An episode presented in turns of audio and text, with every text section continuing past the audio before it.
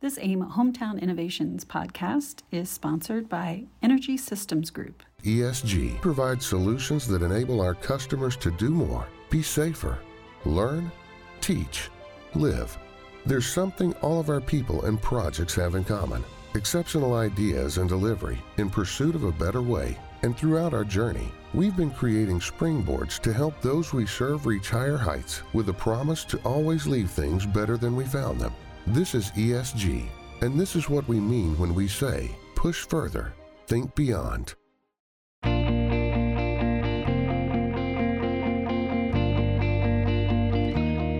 Welcome to AIM Hometown Innovations Podcast. This podcast is designed to offer insights, best practices, and innovative solutions for the challenges facing Hoosier cities and towns.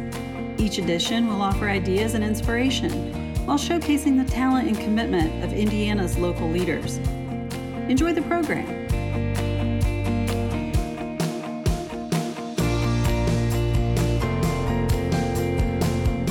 Hello, I'm Matt Greller with AIM, and welcome to the AIM Hometown Innovations Podcast. We are lucky enough to have three guests for this edition of the podcast, and due to scheduling, we'll be recording the, recording the episode in two sessions.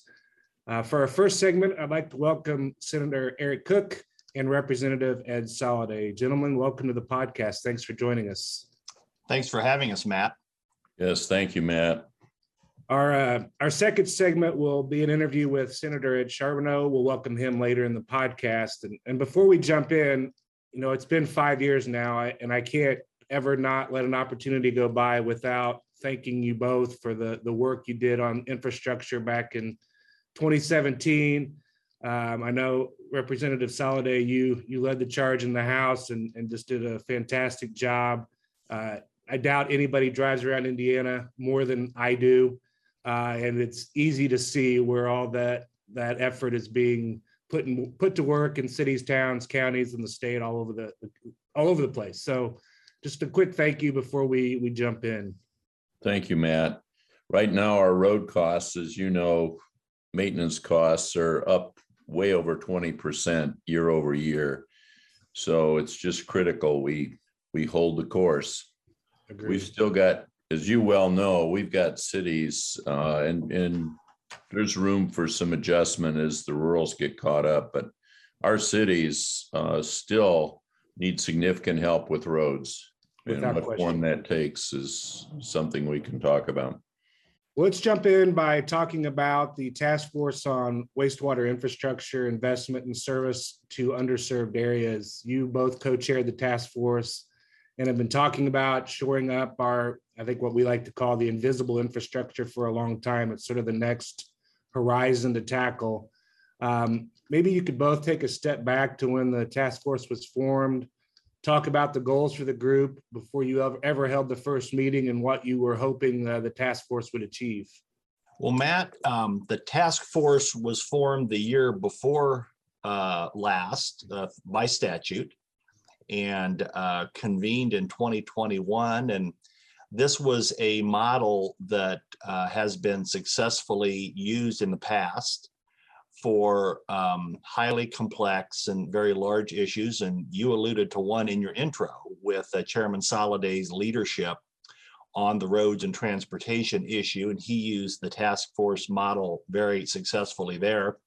We have since used it um, with energy, and we are in, as, as you know, um, a second two year cycle of energy policy using this similar model, and it was used prior to that with water as well. So it began with legislation in 2020. Uh, we did our work um, over the summer of uh, 2021, and that you will recall was a busy summer. We were doing energy policy and we were back doing redistricting as well. Um, but we had a very committed um, group of participants um, and I want to just take a moment to acknowledge the role of AIM in this particular task force. Uh, three of our task force members come uh, right from uh, city leadership. We had Mayor Craig uh, representing small communities. We had Mayor Jensen representing larger communities. We had John Duffy, uh, a city utilities director on the task force.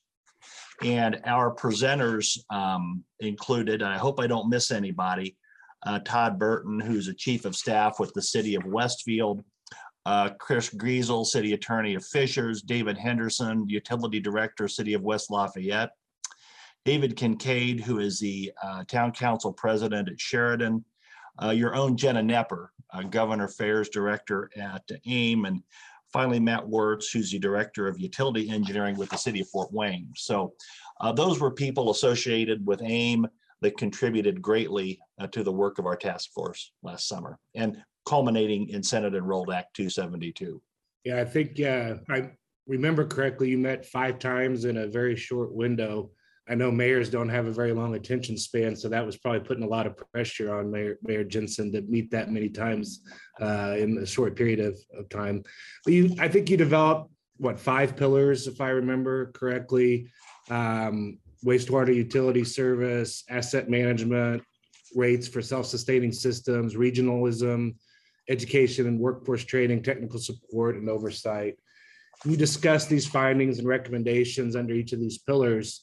Now, I'll get to the question, but you alluded to it already with Senate Bill 272.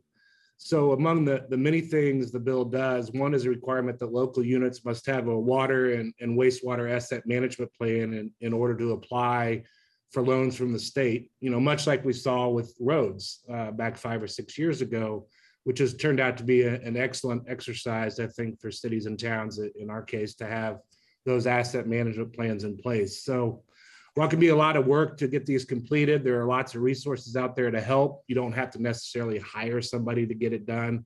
Uh, So talk about your impetus. What testimony did you hear from the task force that cemented your idea to have this key provision in, in 272? Well, I, I think the first thing was, as, as Senator Koch said, we had the model that worked well in roads. And we'd had a couple task forces for surface water and, and uh, drinking water before, but it was pretty obvious that the funding system uh, was fairly helter-skelter. Uh, we had a lot of different groups um, uh, granting money and uh, people applying and not having a clear path in how to get money for uh, what particular need.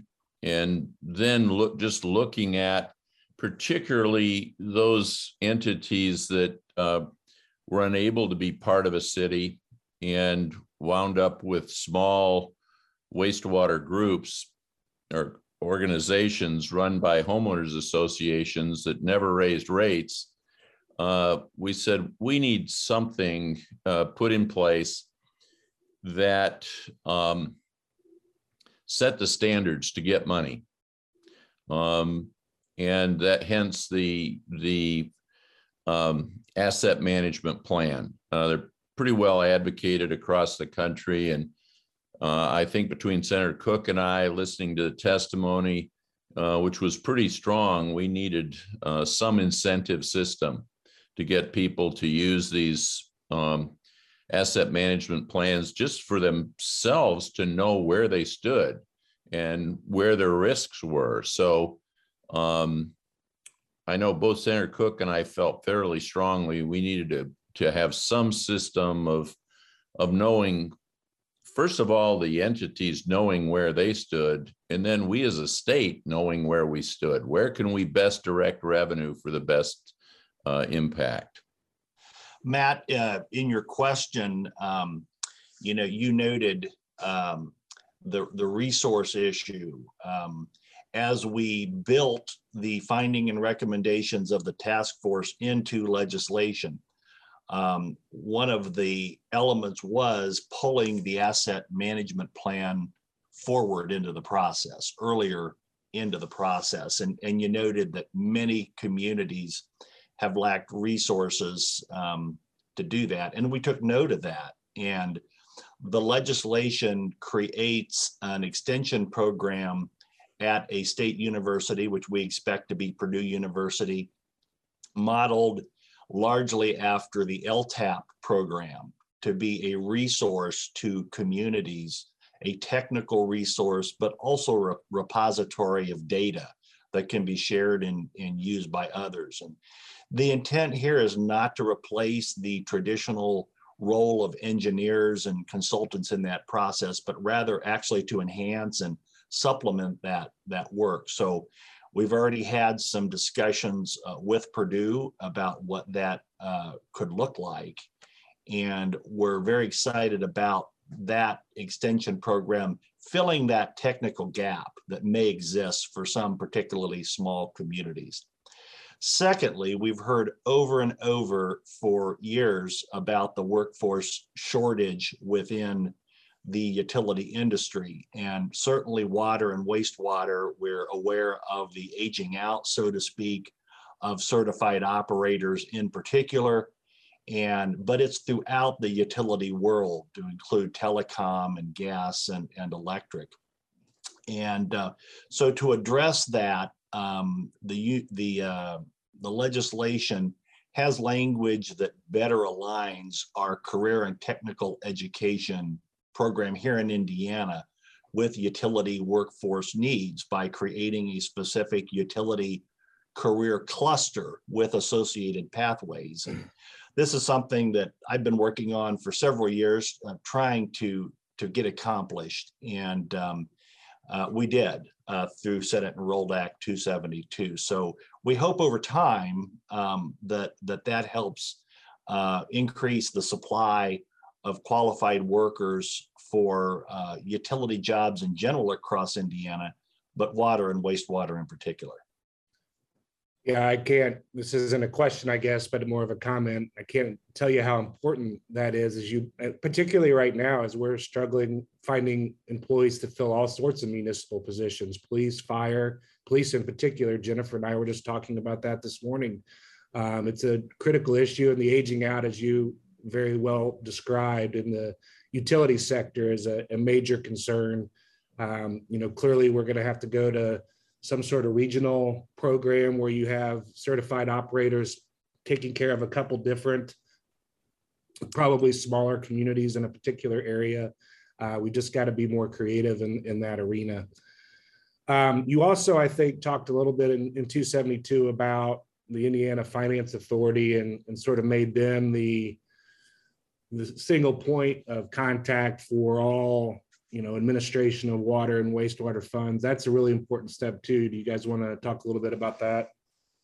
Well, I, think that's a real key piece of the legislation. Senator Koch can expand on his view. The more I we listen to the various groups that controlled money, whether it was federal money or state money, it was pretty obvious that there was not a lot of interaction going on, which uh, in the testimony sort of led to if I were a, a mayor or someone trying to get money, uh, first, where do I start? And if one turns me down, uh, do I have a chance somewhere else?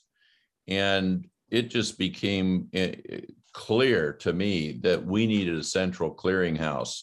And IFA has just shown, not that the others haven't shown professionalism, but they have so, shown such professionalism in the clean water piece uh, I think for my part, we wanted to get to one-stop shopping for the customer and make sure we optimize the money that we had out there. They, depending on whose study you look at, the size of the problem is in the billions. And to be able to use that money efficiently um, needed a central clearinghouse. So Senator Koch, I mean, that was my view that I felt so strongly about IFA centralization. We both did. And um, I think you'll see that centralization and standardization um, bring a lot of benefit to the process as, as we go forward with what appears to be um, large sums of money uh, coming down from the federal government and uh, making sure that uh, to the extent that we can, that that's applied consistent with the policy uh, set forth in the legislation and according to the task forces findings and recommendations. So that one-stop shop, that single, essentially single point of contact, if you will, I think is going to be very key to the success of, of this effort.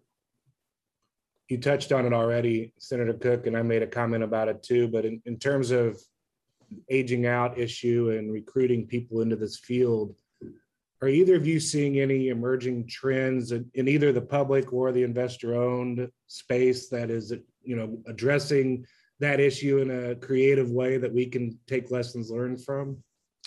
Well, I would, um, there are several, and I would note the uh, apprenticeship program that is operated by the Alliance of uh, Indiana Rural Water. Um, that's a fantastic uh, program. Um, I'm aware of one um, local water utility that has two apprentices right now, real time, and and it it is something that's very innovative. And um, I know that um, it's caught a lot of attention, and I think it'll probably end up as a national model in many ways. So the alliance has really done some great work with that you know, apprenticeship uh, program, the way it's structured and the way it's funded in particular. I, I think one of the barriers uh, is I had the opportunity a, a week ago Monday to spend the day at Purdue and an hour with uh, President Daniels. Has a nice ring to it, doesn't it? Um, and while we have some training programs available, one of the key things in my mind is something you brought up, Matt, and that is getting regional alliances where these small communities can't afford an engineer, um, getting past the uh, parochialism, if you will, that if it can't be mine, I don't want one, and getting partnerships. They may be opponents in the sectional basketball team, but or sectional basketball game, but the only way that we can attract people is have a salary equal to what they can make somewhere else. And the only way I knew know to see that happen is if there are partnerships created there out there among small communities. Yeah, I agree. And I think that's something you'll see us pushing. Uh, switching gears just a little bit, still in the utility space, I suppose, but electric vehicles your favorite subject, right? what uh, where where are we going next, Representative Soliday, and what it specifically does it mean for local road funding, et cetera? Well, I think we're going to have to address it. Um, the federal folks like to announce big numbers, and then when they send us the treasury letter that says, here's how you can spend it, uh, the guidance for the money that the feds have given have said, uh, contrary to what was said publicly, they they say it, it has to be spent on charging stations within uh, one mile of an interstate and some other specifics and um, getting the business community to be willing to give up parking spaces and so forth for this. We looked at it pretty hard at the Energy Task Force, and we'll probably come back to it in session four again this year. But Purdue basically said if we reach the president's goal of 50% sales by 2030, uh, penetration will still only be 20%. And then most of the studies I've seen uh, say that about 85% of charging will be done at home. That means the convenience store or whatever, or the community is going to get 15% or 20% in 2030. And it's fairly significant investment to uh, put in charging stations. So trying to get to a plan, I know INDOT has a questionnaire out right now and uh, trying to get to a plan that um, meets something that is an undefined demand. We're finding some split off with Cummins and uh, with Toyota in particular saying, wait a minute, all electric is not the end game. Uh, battery powered truck is going to be so heavy, they're going to lose so much load, it'll be unprofitable. And so you need to look at hydrogen. And we've made a major move, Purdue, uh, BP, and others to try to get a hydrogen hub for Indiana because that distribution is a lot simpler than electric vehicle charging. So one of the things that troubles me in this whole area is we have engineers and then we have vision casters. Vision casters, as you recall, said that we would have autonomous vehicles, completely autonomous in 13 in 13 cities by 2019. And the engineers said, we're not close. but yet the vision, the vision casters got the headline. So I think as Senator Koch knows, because he and I communicate fairly regularly, we're looking at significant electricity shortages in Texas and California, and we have MISO warning us. So that's with very low penetration of electric vehicles. So seeing the big picture in, uh, I see the world kind of in a Gantt chart. This must happen before that can happen and so forth and so on. So I think this is a major problem. Senator Koch and I both have said the legislation we did last year, which was by no means uh, bipartisan, unanimous bipartisan, it's going to be iterative. We're going to be, we don't know what we don't know, and we don't know what the marketplace is going to do. And what are cities going to do? I mean, we had some significant pushback in the House that um, we were somehow blocking uh, restaurants from putting solar panels on their roof so customers could charge their cars while they were eating. And when we ask folks to do the math, how big a restaurant roof do you have? Possibly uh, because of how much electricity it takes to charge a vehicle in X amount of time, they didn't want to talk about that. So the vision casters were saying you could put it on your beauty parlor roof, you could put it on your hot dog stand, and just charge your car for whatever it takes. And it would be a beautiful world. Well, then you look at how much electricity it takes to charge a vehicle and how many square foot of solar panels, and the math just doesn't work. So, so to your point, um, I think we need to proceed with caution and operate on what we do know, not on what vision casters are throwing at us. Makes sense. Anything, Senator Koch, on that topic? No, I think it's well said. I think uh, we produced a, a, a, thoughtful bill, and um, I think it's a step, but not a not a dive, you know, into that that area.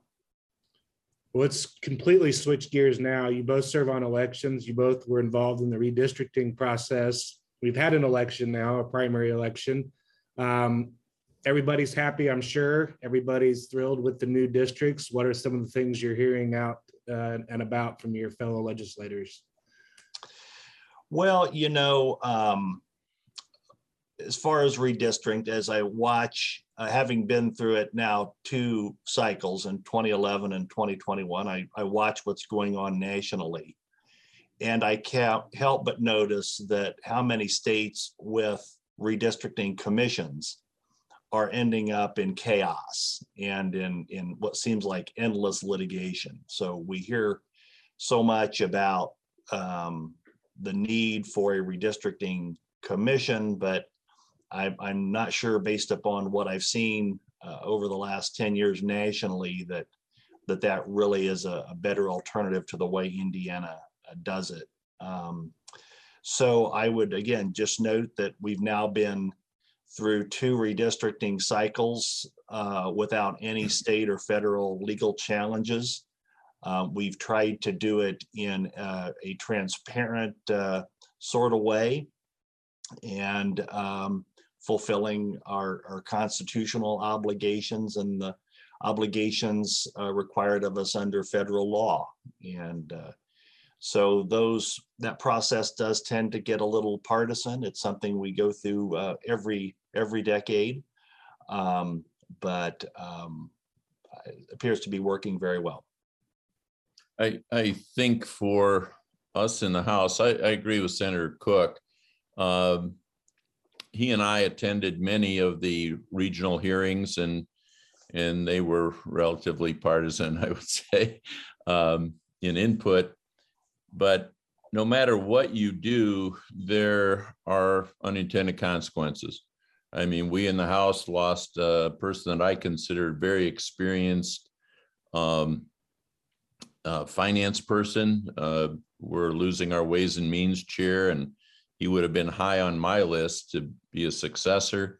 Uh, that that's that's partially when one looks at it closely a result of redistricting, but with redistricting, you push one, it's like a balloon. You push one place and it comes out the other. So um, even when folks think uh, that we have complete control of it. We don't. There's only so much you can do and, and we lost some, we lost a very valuable asset in it. And I don't know that there's anything we could have done, but part of that you have to attribute to the redistricting.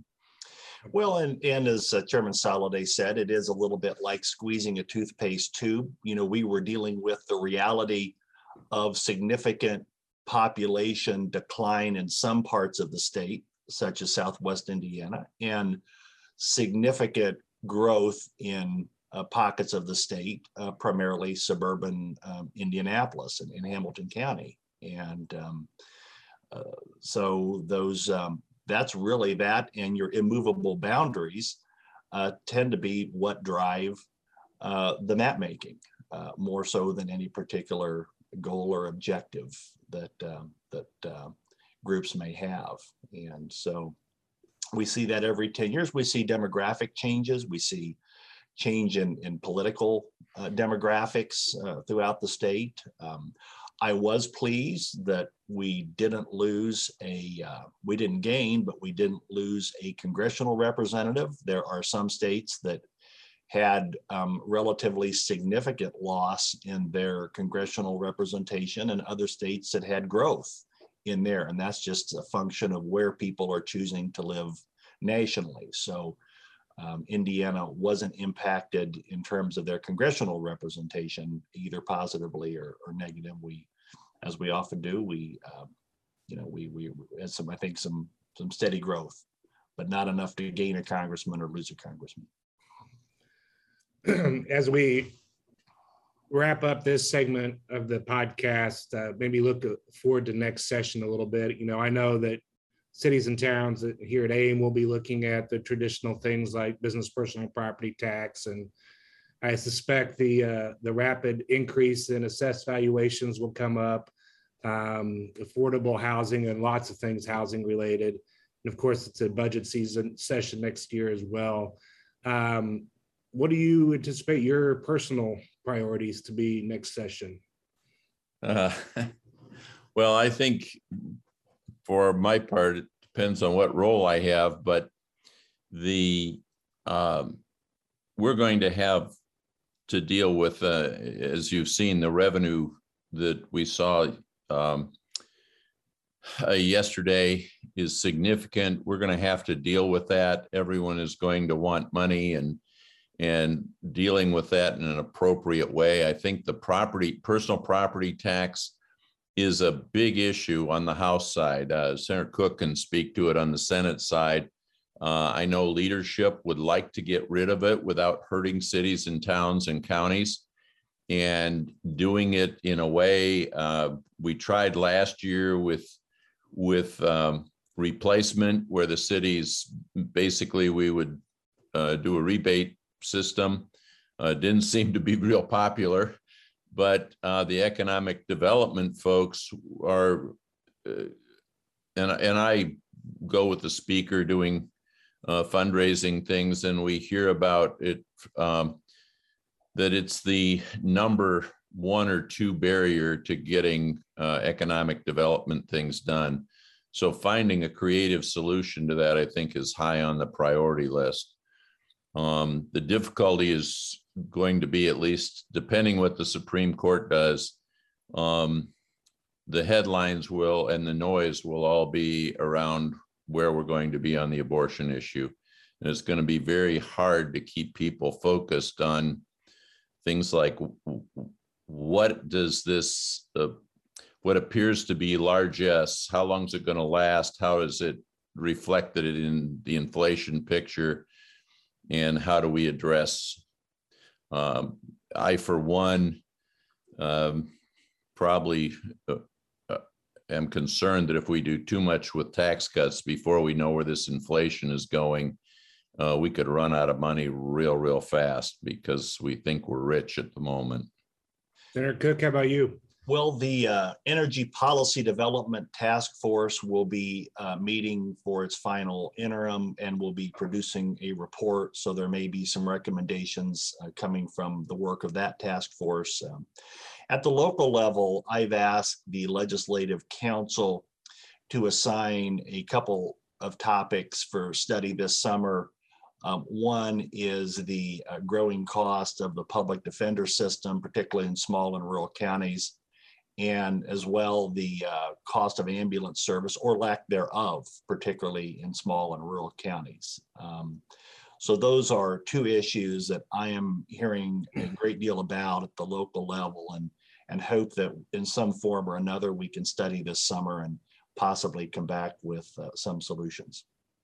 It's a conversation for another day, Senator Koch, but we're hearing a lot about the ambulance issue as well. It's uh, a monopoly in some areas of the state, for lack of a better description. It's becoming a bigger and bigger situation. for And in sure. some cases, like oh, nearly a complete absence of, of service or, or not enough. And that's, that's um, very dangerous. Um, Matt, just to build a little on what Senator Koch said, uh, the task force is going to focus its first session on reliability. If you're looking at watching what MISO is saying, uh, we could in Indiana experience brownouts. Um, uh, Normally, the utilities have, um, suddenly coal is affordable.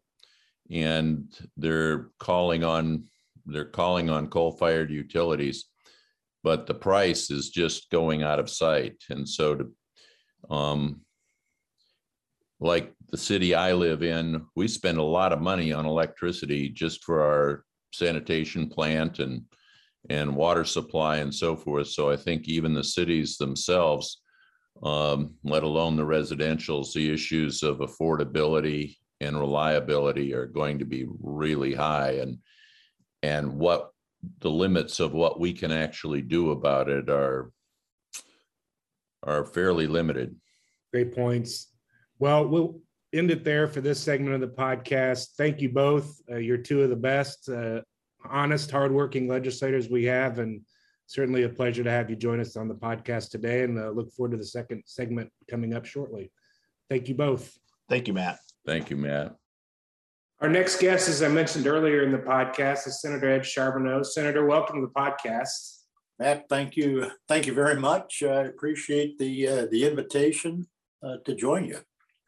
As you know, we um, we had a couple of your colleagues on earlier, Senator Eric Koch and Representative Ed Soliday, talking about a variety of things, wastewater, water related, and that's probably where I'd like to start with you. You've been sort of the, the founding father of water task force analysis and studies in Indiana. Um, so maybe just take a, a quick glance back in history into the 2018 range and talk about the the water task force that you initiated and, and how that all originated and, and why you think it was so important to to lay the groundwork for what we're talking about now. Yes, um, and uh, appreciate uh, you, you raising the issue, Matt, because now I, I think it's important that we take a quick quick journey back to um, even 2012. But when we started all of this, there were a couple of of um, parameters that we set. And they were, first of all, we were going to have all parties at the table uh, as we moved forward. We were going to use data to drive all of the decisions that we made. Um, the IFA uh, was going to have to play a key role in all of this. Um, and, and at the time, uh, and I'm talking about 2012, really nobody was paying attention too much. And I think the first thing that might have brought their attention was the town of Avon case with the dealing with the the aquifer. And um, you know, it, it started at that point, I think, and we went from there to requiring uh, the IURC to start putting together studies every year looking at uh, water services, wastewater services, and, and their recommendations. Um, and, and, by the time we, we got to 2015, we were uh, uh, looking at IDEM request, requ- requiring them to look at the 15 largest utilities in, in the state and, and also five, uh, five other ones and uh, you know just talk about where they were with regard to um, uh, you know asset management plans, uh, wh- whatever, you know, whether or not they were going to even pay, be able to pay for future needs in water. By 2017, we were required the IFA to study the ability of utilities to provide clean, safe drinking water long into the future. And um, we created an infrastructure uh, assistance fund, and that leads into 2018. It was just building up to that point when we, we got to the first task force that we created, and that was the um, the Water Infrastructure Task Force, and um, and it was it was um, mandated to take a look at long-term water, wastewater, stormwater needs in Indiana, and give a report back before the end of 2018. Uh, by 20, and I'll stop stop there, but you know, we went 2019 to the Stormwater Task Force, um, 2021, the Wastewater Task Force. So, you know, the, the, the task force was a great way to, I, guess, go back to the very uh, founding principles that we had, that we were going to have everybody at the table. And those task forces did exactly that. You know, and that model, I just sort of thought of this has been used in areas outside of water and wastewater. If you look at the road funding discussion from 17 and Yeah. the gas tax and all those things, a lot of that task force work was driven around the same things, data and the, the Yeah. approach that that's now being used in water and wastewater. Right, right. So let's uh, fast forward to the, the current task force or the most recent task force, I guess I should say. You were a, a member of this group and I think dove pretty heavily into it. Talk about what you learned, maybe why the asset management plan requirement in Senate Bill 272 was so important and, and where you see things going next. Well, yeah, it, um, you know, we, we found as we were going through this process for, for whatever reasons, um, um, municipalities or, you know, wastewater or um, drinking water utilities um, hadn't really done a, a, a good long-term look at what, what was coming. And, you know, during that same period, we had the uh, lead pipe uh, issues cropping up. So it was it was important then that uh, again we stopped and we looked at what the facts were um, before we we moved forward. And you know that was exactly what what the task force was uh, tasked with, and uh, was able to to do that. Uh, again, the long term look at what we have. Um, do, do we have funding? Are we are we funded? Uh, do, do our rates cover um, our, our long term needs? And um, you know, the, a lot of the findings were. I, I, I, want to say surprising, but um, maybe more disturbing than than surprising because um, you know, and, and there were a lot of reasons for it. Um, yeah, but get into the issue of um, folks having to raise water rates, and uh, as you're well aware, you know, there were a lot of, there were a number of utilities that didn't want to raise rates. So they were trying to operate uh, their system on rates that have been in effect for X number of years. So when you looked at it that way, you kind of highlighted what the problems are in, in the future. Yeah, I agree. You know, and I, I think it's always a challenge to get elected officials to, as you very well know, to, to pass any sort of increase, whether it's a tax or a rate. It's uh, you know, it's new new money being charged to constituents, and it's a, it's a challenging thing that we're faced with for sure.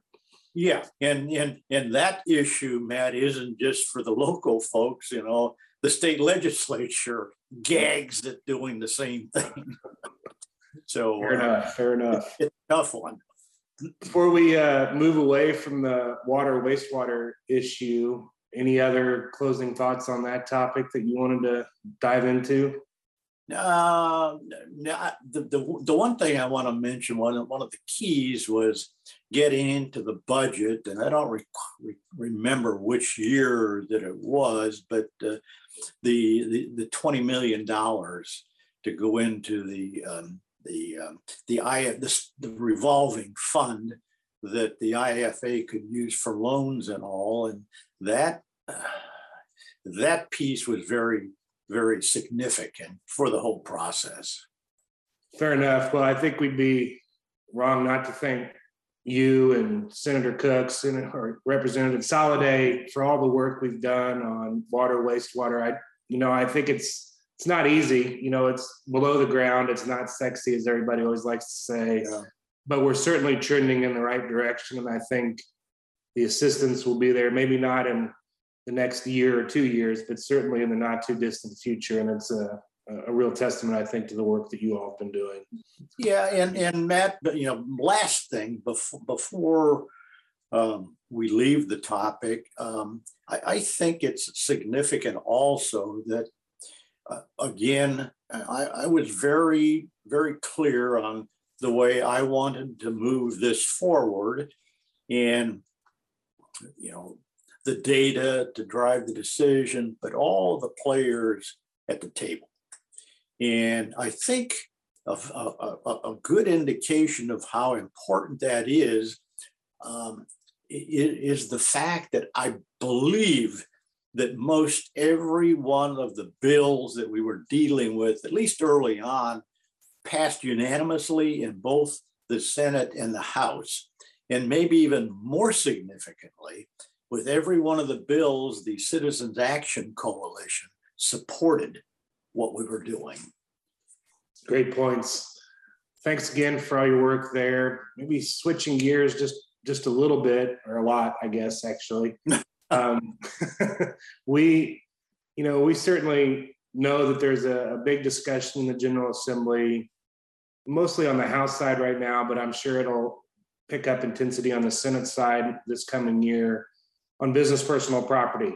Um, if I remember correctly, you're former Steel Yeah. employee, so you Yes. know the topic quite well. And you know, I, I think from our perspective, cities and towns, if we need to get rid of the tax, we need to get rid of the tax for competitive purposes or whatever. I think our concern is making sure that that revenue stream that comes to cities, towns, counties, schools, libraries, et cetera, remains intact. So what are your thoughts on business personal property and where we might be headed next Um, legislative session? Yeah, the, that is uh, certainly an issue that uh, we kicked around quite a bit this past session in, in the Senate also. And um, number one, I, I support uh, getting rid of it. Um, But I also support uh, and understand full well the importance to cities and towns of that revenue stream. And I, I, there's no way I would support um, getting rid of that personal property tax without, um, without um, a replacement fund for, for cities and towns. I mean, it just would not make sense to do it. Um, if, if we had come up with some brilliant idea, and we alluded earlier in a discussion about the uh, raising taxes and how it kind of gets caught in everybody's throat um, when when they're trying to decide whether or not they're going to vote for something. But um, uh, you know, we probably might have done something last year if we had come up, or last session, if we'd been able to come up with a a, a, replacement revenue we weren't able at that time to come up with the idea. So, so it's on the table. It'll be, I'm sure, one of the one of the priorities this next session. And uh, there are going to be a lot of a lot of things coming up this next session. I think. Well, we certainly appreciate your comment about uh, not supporting anything that doesn't have replacement revenue. If you can make sure the 49 other colleagues of yours in the Senate go the same direction, that'd be that'd be really Yeah. really helpful. Yeah, yeah. I asked your uh, your colleagues earlier as well, but what's some what will be some of your individual priorities next session? What are you working on for coming year or so? Yeah, um, you know, I, I chair the uh, Health Senate Health Committee, and healthcare costs have uh, kind of leaped to the front of the pack for for for many reasons, with uh, you know various RAND studies and and and just the fact that uh, part of those studies show that uh, our our hospital costs in Indiana are way out of line with with the, um, the, the rest of the country. Um, but having said that, our, our healthcare system, you know, I, I, I like to say it's not healthy. Um, it doesn't care, and it's not a system. It is just, I mean, there are so many pieces to the puzzle that um, finding um, finding the right it isn't going to be just one thing and it can't be but the, the right mix of of solutions to the problem um, I can go through a whole list of things. I won't do that, but um, the hospital costs, the uh, drug costs, PBMs, uh, uh, and, and another another one. We'll get off of that for a second. Is the whole nursing home home health care issue. How we move to, you know, right now we have 70 plus percent of our elderly in nursing homes. And many of those don't have a lot of options. So we, we need to find those options for people and, and I, I think move to a more balanced because nursing home costs for someone to be in a nursing home are much more expensive than allowing somebody to age where they want to age in their home with their families. And um, that's another one that's um, going to be a tough nut to crack. But we need to, to do something uh, about it. You know, the governor had assigned a, a task force that uh, Senator Kenley uh, is chairing. They're going to come out with recommendations this year uh, before the session. So that's going to play a role in what we do also. And funding. Um, funding for healthcare. We're at the bottom of the pack. Um, I, I don't know if you've seen the, the one page chart that I put together on all the great things we do for business, how Indiana looks on one side and how we look in in the healthcare area on the other side. It's like two different worlds. Um, we're really good on one side and really bad on the other side. We need to change that. Any um, last question? Any thoughts on what the recommendations from the task force that's co-chaired by Dr. Box and Senator Kenley might produce? You think it'll be mostly local health department focused or broader? Um, I, I think it will be uh, broader in the respect that they're going they're going to come up with um, I, I think a, a, a, a recommendation that that Indiana um, put a whole lot more money into healthcare um, in, in, as part of the budget. And you know, I, I'm thinking 250 million dollars. That's just an ed ed guess for what it's worth, but but uh, yeah, fund fund healthcare to start addressing you know some some of those issues that that I talked about. But also locally too. I think when you look at the structure, it's all messed up. I mean, I, I, was stunned the first time I realized that a, a county health officer has no connection whatsoever with the State Department of Health. None. Uh, so we have 92 free agents out there that, and, and I don't mean that in a negative way, but I mean, they're doing their own thing. And we need to somehow, whether it's look at zones for, for these things and, and get drive more help down from the state to those local areas. Agree. Senator, thank you for being with us on the podcast today. And thank you, everybody, for listening to this extended uh, version of the AIM Hometown Innovations podcast. Uh, thank you very much, Senator. It's always great to talk to you and listen to your thoughtful answers and, and commentary. Appreciate it very much. Well, thank you, Matt. Appreciate it.